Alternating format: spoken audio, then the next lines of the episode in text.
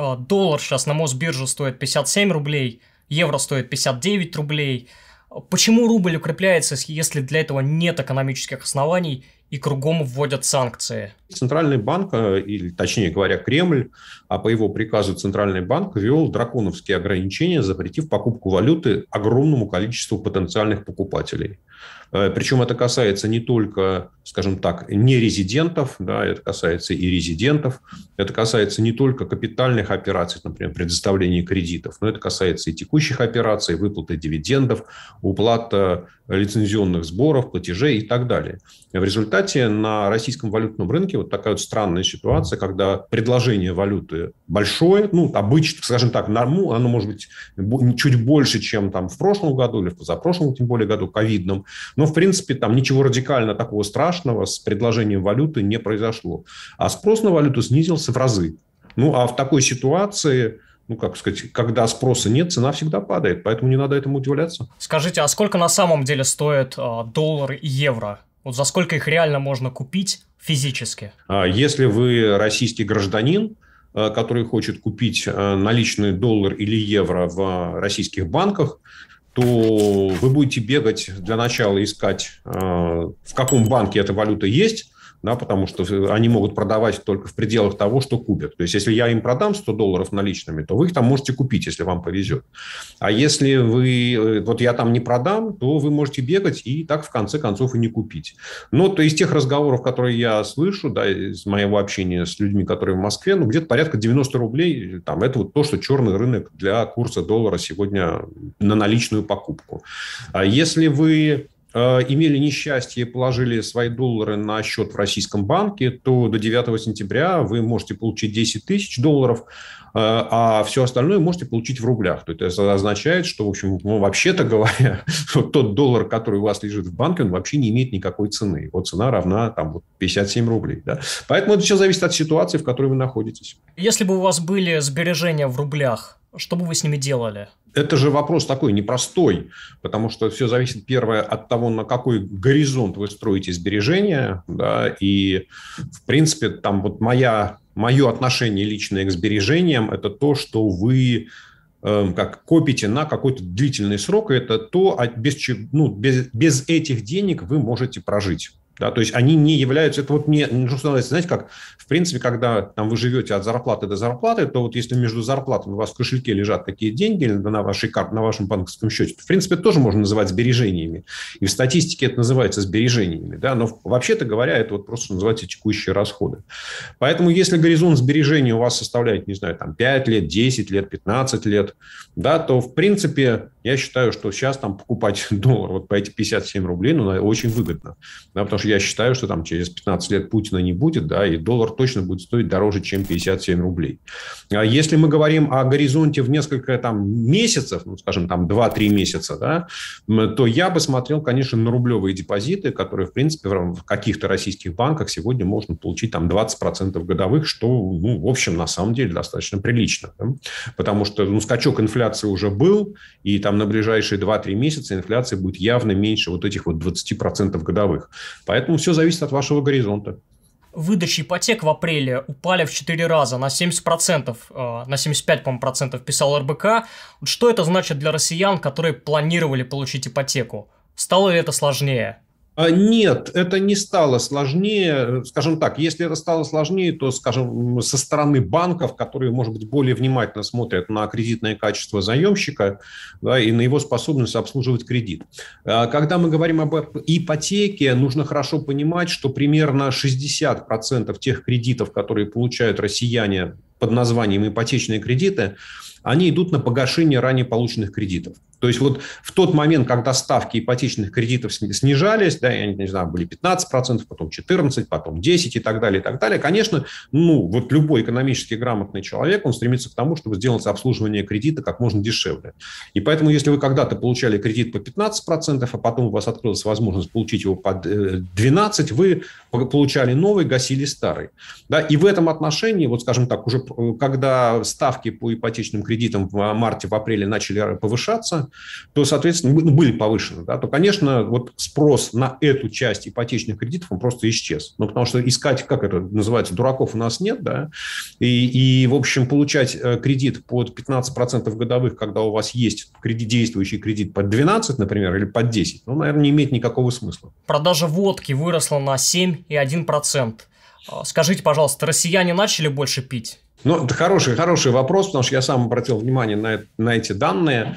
Э, нужно понимать, что это не официальные данные российской статистики, а это э, ассоциация то ли производителей, то ли продавцов алкогольных напитков. Я сейчас точно не помню. Да, и поэтому ко всем таким данным нужно относиться ну, с изрядной долей осторожности. Да. Мы не знаем, насколько полны эти данные, насколько адекватны эти данные, насколько хорошо собираются данные. В принципе, если э, верить этим цифрам, то получается, что россияне стали больше пить. Да? То есть уходить так, ну, знаете, 7% в принципе это много, да, с учетом того, что ну, апрель это, вообще-то говоря, не месяц таких традиционных праздников, у нас праздники в мае, да, то есть если уходить в запой, то вот когда-то у тебя совсем там нерабочие дни.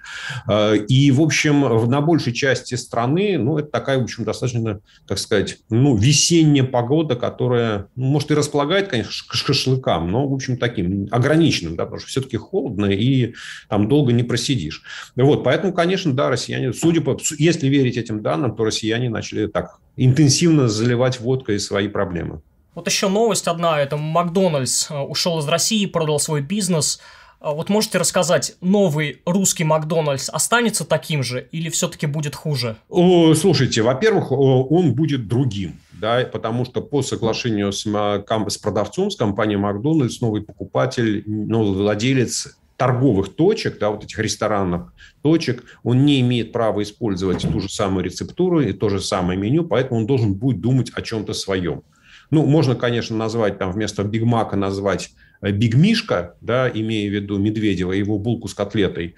Но это, конечно, вряд ли будет так вот завлекательно. Хотя, наверное, поиграть на имени там э, «Желтая уточка», например, что-нибудь такое придумать, ну, в общем, как, наверное, наверное, можно обыграть. Я бы, там, знаете, вместо желтой буковки «М» сделал бы желтую утку, и вот ее, что называется, везде бы развешивал. По крайней мере, цвет не меняется. Вот. Что касается качества, я э, ну, как сказать, давайте так, э, у меня практически нет сомнений в том, что Э, новому владельцу этой сети не удастся э, там не то что сохранить качество Макдональдса, а сохранить его стабильным на каком-либо уровне. Э, я не могу вспомнить в России какой-то компании, ну, за исключением там торговых сетей, наверное, да, вот продовольственных магазинов, у которых есть 850 точек по сервису. Это, это очень серьезная задача, и ну, вот даже, даже вот для сильной менеджерской команды это непросто. Вы знаете, я обратил внимание на то, что продукты питания растут не так резко, товарного дефицита и пустых полок, как в период перестройки, пока нет. Вот какие у вас прогнозы на этот счет? А, ну, смотрите, я, честно говоря, считаю, что количество товаров будет уменьшаться постепенно, а, и вот пустых полок, как в Советском Союзе, точно не будет.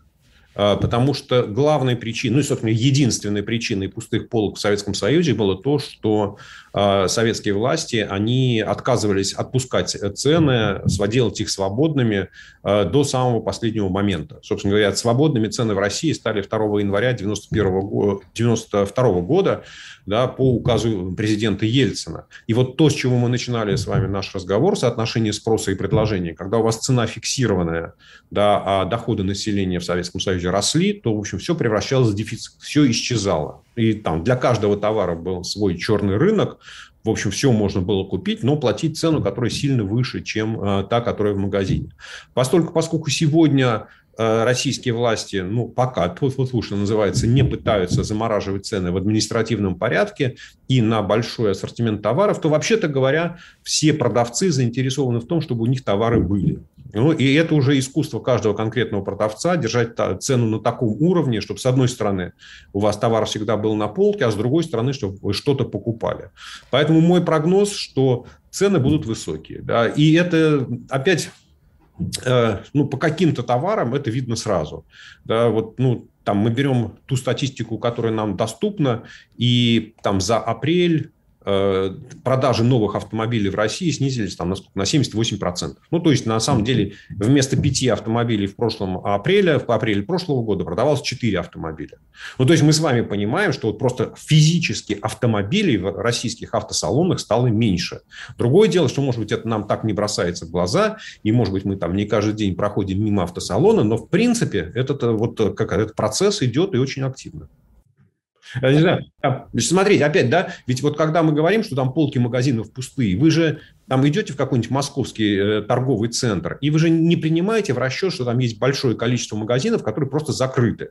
Да, там были все эти западные бренды, не знаю, там Zara, не знаю, Adidas и прочее. Сегодня вывески убрали, вы просто видите закрытые двери. И вы не, ну, для вас это не есть полки. Вы, вы их не, не, расщ... не оцениваете как пустые полки магазинов. А если вы их включите в свой ну, такой визуальный подсчет, то вы поймете, что ситуация меняется очень быстро. Допускаете ли вы то, что российское правительство будет все-таки замораживать цены, если они пойдут вверх? Я допускаю, что российское правительство будет административно сдерживать цены на какие-то базовые товары. Ну, типа там хлеб, макароны, сахар, подсолнечное масло. Ну, ну на очень ограниченный э, набор товаров, но далеко не по полному кругу. Вот вы уже упомянули автомобильную отрасль. Я хочу спросить, э, что будет с этой отраслью? То есть будет ли у нас кубинский сценарий или что будет с машинами? Я не думаю, что будет кубинский сценарий, да, ведь ну, то, что мы имеем в виду кубинский сценарий, это вот тот автомобильный парк, который в стране есть, он остается навсегда. А что касается России, я не сомневаюсь в том, что в, вот ну, после того, как российские власти окончательно убедятся в том, что вот те самые автозаводы, которые иностранные компании построили, уже ничего произвести не могут, даже если они переданы, там, не знаю, Министерству транспорта или там мэр Собянин забрал себе автофрамос, вот, э, то в конце концов э, просто будут открыты двери для импорта китайских автомобилей, которые будут привозиться, ну, сначала целиком, да, потом, не знаю, там, не знаю, что-то будет к ним привинчиваться, да. Ну, в общем, на самом деле появятся китайские автомобили, и, в общем, они, как, при желании его можно будет купить. То есть, если вам сильно приспичило, конечно, вы найдете, на чем будете ездить. А если не китайские автомобили, японские, европейские, американские, будет ли у россиян возможность? Я думаю, что в массовом порядке, ну то есть вот сказать там, что десятками или сотнями тысяч таких автомобилей не будет. Возможно, будут корейские, узбекской сборки. А вот, китайские, э, японские, американские, европейские приезжать в Россию, в моем понимании, в большом количестве не будут. Но если вы готовы заплатить любые деньги за новый автомобиль, да, то вот благодаря постановлению правительства о параллельном параллельном импорте, ну, вы, конечно, себе можете привезти Майбах. В общем, да, он будет стоить дорого, потому что нужно будет его из Германии, не знаю, куда-нибудь везти в Турцию, из Турции там, в Новороссийск. Ну, в общем, ну, если вы готовы заплатить эти деньги, то вы сможете ездить на новом автомобиле. Тут еще мэр Собянин заявил, что возобновится производство москвичей. Каким будет этот москвич? И вообще будет ли? Да никто не знает. Да? Ведь, ну, понимаете, как обещать не значит жениться, а заявить на, о том, что вот этот вот набор, сда, набор станков, который стоит на, э, там, Ленин, как, на Волгоградском проспекте в городе Москве, на нем можно что-то произвести, кроме автомобиля Рено, но это говорит только о том, что Собянин, вообще говоря, не очень хорошо понимает, как устроена современная автомобильная промышленность, да, и что, вообще говоря, современный завод – это не столько станки, где, как в Советском Союзе, все от начала до конца на любом автозаводе производилось. Вообще говоря, это сборочное производство, где у вас поставщики э, из, не знаю, там, сотен предприятий, зачастую расположенные там в десятках стран, поставляют э, свои комплектующие, а вы там у себя все это дело собираете. Ну, то, собственно говоря, любой современный товар, там тот же самый iPhone, который мы-то все считаем, что он собирает, там, его производит Китай, на самом деле там э, китайских комплектующих практически нет. Там есть китайская рабочая сила, а комплектующие приезжают из 36 стран. Да, и самым большим вот с точки зрения компонентов для iPhone является Южная Корея. Вот то же самое там с автомобилями. Это же нужно вообще какую-то там платформу создать, какую-то модель разработать, понимать, кто у тебя что будет поставлять. Ну, вот в моем понимании, там легко сказать, что там будет москвич, но, в принципе, ничто не запрещает там тем менеджерам, которые будут на этом э, предприятии, сказать, что наш, а, завод, наш автомобиль будет называться москвич. Но как он будет выглядеть, и на что он будет похож, и как он будет ездить, и кто его будет обслуживать, ну, сегодня на этот вопрос вам никто не ответит. Вот еще хочу с вами обсудить Аэрофлот, у которого дефицит запчастей, и многие эксперты предрекают, что через три месяца Аэрофлоту придется разбирать свои самолеты. Вот что это значит для россиян, которые раньше летали в отпуск, и там, насколько подорожают авиабилеты, если подорожают вообще? А, ну, смотрите, на самом деле, я думаю, что вот этот фактор на цену авиабилетов не повлияет, а, потому что а, в России э, вот там последняя статистика – это апрель, э, количество пассажиров упало там, по сравнению с апрелем прошлого года на 30%, но нужно помнить, что прошлый год он был ковидный, и там международные полеты уже упали. То есть, если смотреть там, к какому-нибудь 2019 году, до ковидному, то падение вот, как это, пассажиропотока, количество перевезенных пассажиров там 40, больше 45%.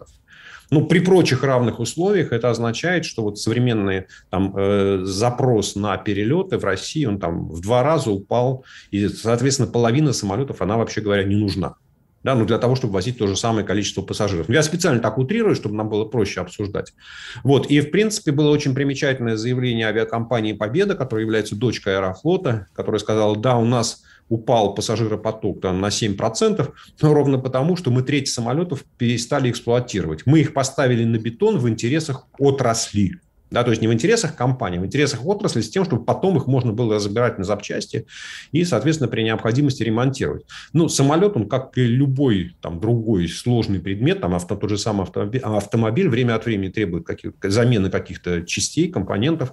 Вот. Э, поскольку, поскольку э, сервисное обслуживание самолетов, которые сегодня находятся в России, уже никто делать не будет, то единственным способом является вот то, что каннибализм да, по иранскому сценарию. Вы часть самолетов осознанно перестаете эксплуатировать, и постепенно их разбираете на запчасти. Ну, собственно говоря, э, наверное, ну, то есть как, какая-то часть какая-то часть э, там, э, стоимости, да, ну, соответственно, рабочая сила, ну, видимо, будет какая-то стоимость этих комплектующих, но я, я не думаю, что это вот так, знаете, прямо сильно повлияет на стоимость авиабилетов. Другое дело, что вот замена, замена комплектующих, сервис будет производиться российскими сервисными компаниями, которые не лицензированы ни Airbus, ни Boeing, ну, и это означает, что, как это сказать, вероятность э, негативного сценария или негативных событий при, а вот от того самого пресловутого человеческого фактора будет достаточно высокой. То есть вы говорите о том, что будет опаснее летать на самолетах? А, будет опаснее летать, да. И чем дальше, тем больше. Хочу последнюю новость с вами обсудить. Она такая не, немного веселая, да. А, российские военные используют запчасти от посудомоечных машин и холодильников для ремонта танков. Вероятно, это последствия санкций, сообщает министр министр торговли США. Вот можете это прокомментировать? Смотрите, я точно не знаю, как устроен там, э, можно ли использовать запчасти какие-то от посудомоечных машин для танков, но я знаю, что, например, на, как, на каком-то этапе, там, может быть, лет 10 назад, да, там, условно говоря, э, из современных игровых приставок можно было сделать компьютер, который позволял решать военные задачи гораздо эффективнее, чем вот те компьютеры, которые были на вооружении российской армии. Поэтому э, ведь это нам кажется, да, вот, скажем, там Путин все пытается объяснить, там, повесить лапшу российскому гражданам, населению, да, что там ВПК, военно-промышленный комплекс, это такой передовой отряд современной науки и технологий, что он там делает такие гениальные изобретения, которые потом трансформируются во всю жизнь. Но это время во всей мировой глобальной экономике уже давно прошло. У меня еще один вопрос. Э, мы знаем, да, что по разным подсчетам э, Россия тратит на войну ну, там, один или несколько миллиардов а, долларов. Вот можете перевести цифры, которые тратит Россия на войну в Украине, на что-то более понятное россиянам? Вот что россияне теряют? Я бы сказал так, да, что вот если война продолжается год, то это примерно индексация пенсии на 10%, наверное, что-то такое. Да. Я могу ошибаться, но примерно так да, вот э, год войны, ну, то есть, ну, на самом деле, там, да, для простоты, там, месяц войны – это индексация пенсии на 1%. Ну вот, да, вот каждый месяц, каждый, который продолжается война, это для, всего, для всех пенсионеров Российской Федерации. Да, то есть вот нужно понимать, сколько у них там 42, 42 миллиона человек, вот они что-то недополучают. Последняя буквально новость, только что прочитал. А, в Британии завели уголовное дело на Петра Авина. Вот слышали об этом, читали, что думаете? А, я слышал об этом, но буквально то, то же самое в новостной ленте прочитал. Насколько я понимаю, там речь идет об уклонении от санкций. а, потому что Петр Авен попал под санкции Великобритании, у него есть ограничения в расходах на его там, в месяц, по-моему, 2500 фунтов. А, ну, соответственно, английские власти неким образом выяснили, что он тратит гораздо больше. Ну, это называется уклонение от санкций, это составляет состав уголовного преступления Великобритании. Ну, будем, будем наблюдать, что называется, да, будем смотреть, как эта ситуация будет развиваться. Потому что я думаю, что это такой вот прецедент, звоночек для всех, кто хочет поиграться с западными санкциями.